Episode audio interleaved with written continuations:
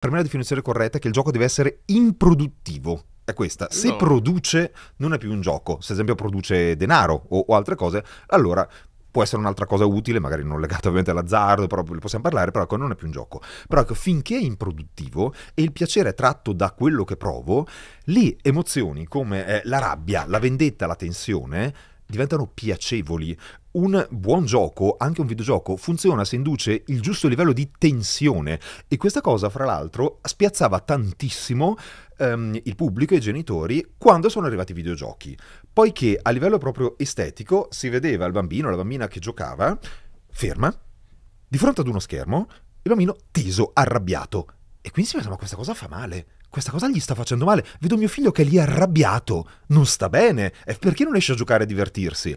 Questo cioè, era una percezione anche legittima alla luce di quello che sapevamo. E invece poi si è capito è quello concetto di hard fun,